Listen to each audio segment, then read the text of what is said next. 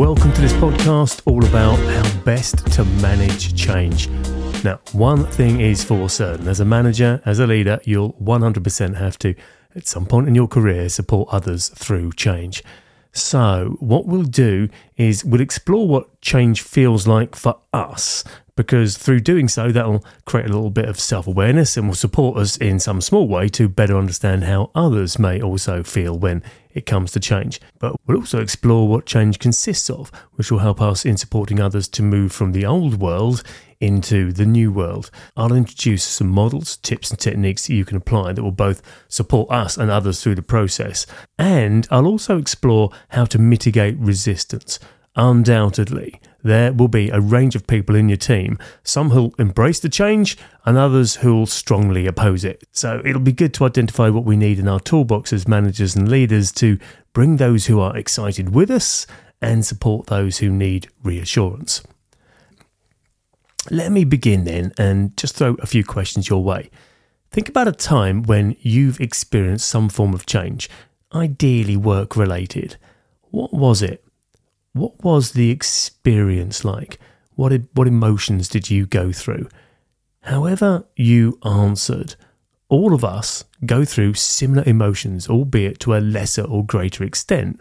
And I can say that with confidence because research by Elizabeth Kubler Ross identified a process of feelings each of us go through.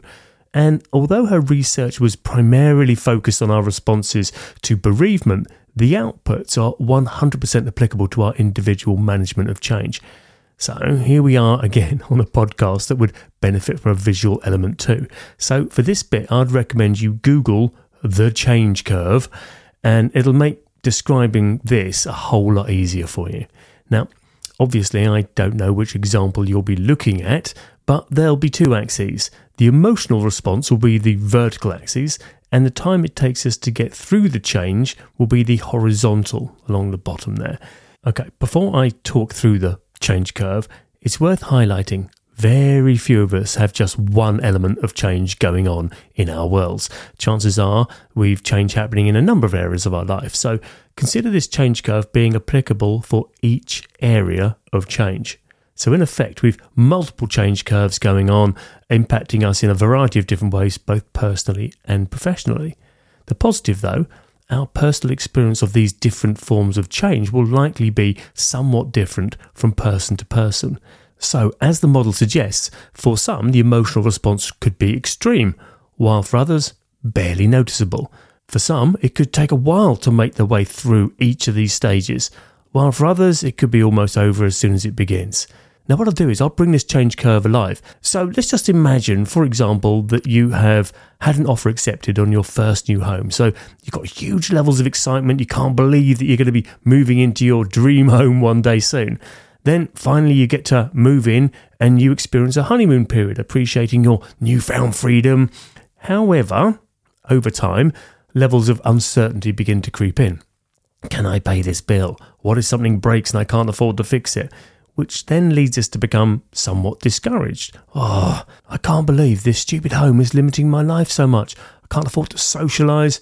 All my money goes on maintenance. I can't even afford to have holidays anymore. Now, for different people, it can take a different period of time to be able to get out of this stuck feeling when you're utterly discouraged. Then, finally, when we've had enough of literally beating ourselves up, we move on to accepting our circumstances. Yeah, things suck. And yeah, I can't do what I once did, but I have got my freedom. And I can, over time, make changes to the property that I've always dreamed of. So now you begin to explore new options. Perhaps you can turn that side hustle into generating more money, or perhaps look for a new job, or perhaps rent out a room, which of course, over time, then builds your confidence. Of course, not all change can be classed as positive. Let's just imagine that there's an announcement at your work that your department will be going through changes and that you may well be impacted.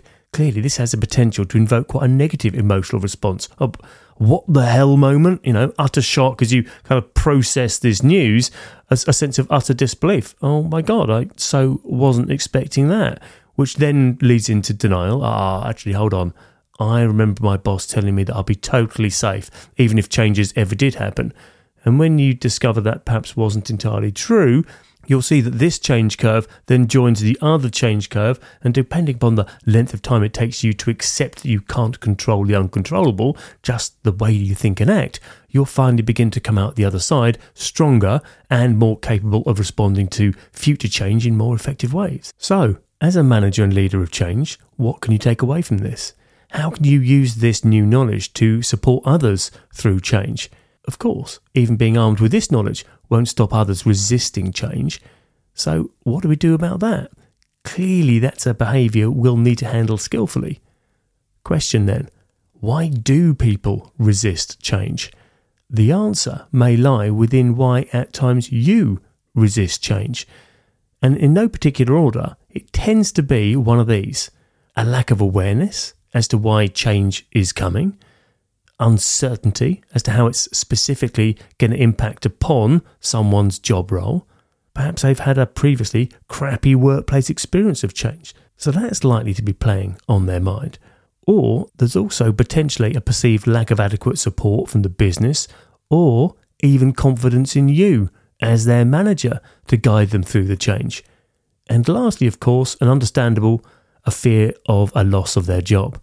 The question is, how will you handle this? What is it that convinces people to embrace change? Got any ideas? For starters, listen. Go out of your way to better understand what each individual's concerns are. Then try to shift the focus more onto the what's changing rather than their fear of how they'll cope. The coping bit you can reassure about because you're here for them, right? Then it's about finding ways to show how they'll benefit in the long term. But the important thing here is to keep it real.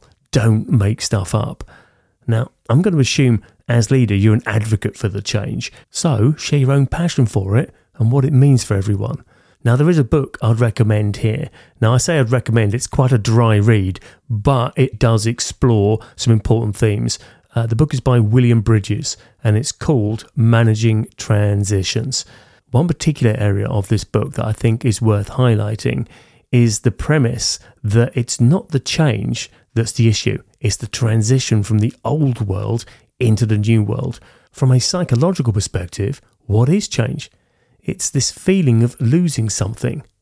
Do you like that? I know I don't, and probably fair to say others generally don't like it either, hence the resistance. So, what the research from William Bridges goes on to say is that you'll potentially have some people in your team that need to see the light, all the shiny, amazing new things that are going to benefit them when the change is complete. But you'll also have some who need to feel the heat. They're going to need to know the possible consequences if the business fails to act or gets left behind by the competition.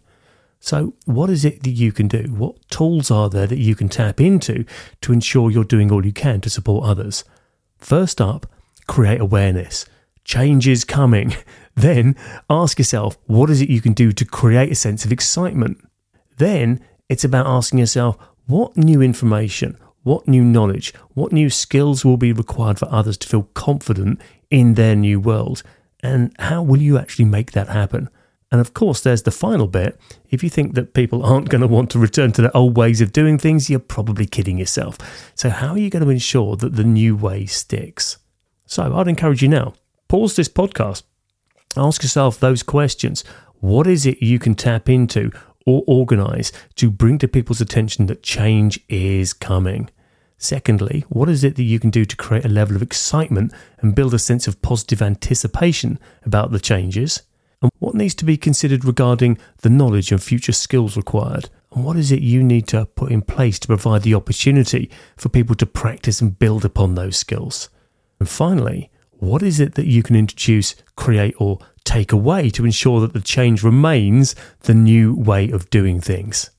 So, what I'm going to share now are some real life examples of what's worked for me, but also what others have shared with me when I've delivered this podcast in the form of a training course when I've been with others face to face. This is what I do normally day to day.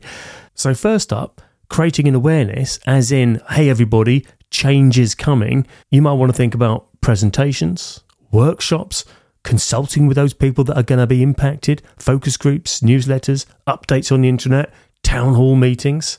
Now, we've also got to think about building excitement. That might involve you having to get a little bit creative. perhaps looking into how you can offer new benefits or incentive schemes linked to the change, perhaps highlighting the new skills an individual will develop or the additional promotional opportunities that will arise. Of course, you're going to need to think about the support that's going to need to be required to ensure the knowledge and skills are in place so that your team members are going to feel confident operating in the new world. Well, here there's obviously training, be it in the form of one to one or perhaps from a group perspective, maybe there's a secondment opportunity to be able to tap into to develop new skills, or maybe even a mock up of the processes, or perhaps a simulation. How about allowing time off for others to practice new skills, or maybe even a coaching program to support their development? And then, of course, there's the piece around reinforcing the change that's taken place. And that might look like spot tests or incentive schemes for continuing to work in the new way. So, everything we've explored so far, I suppose, is what you could describe as best practice.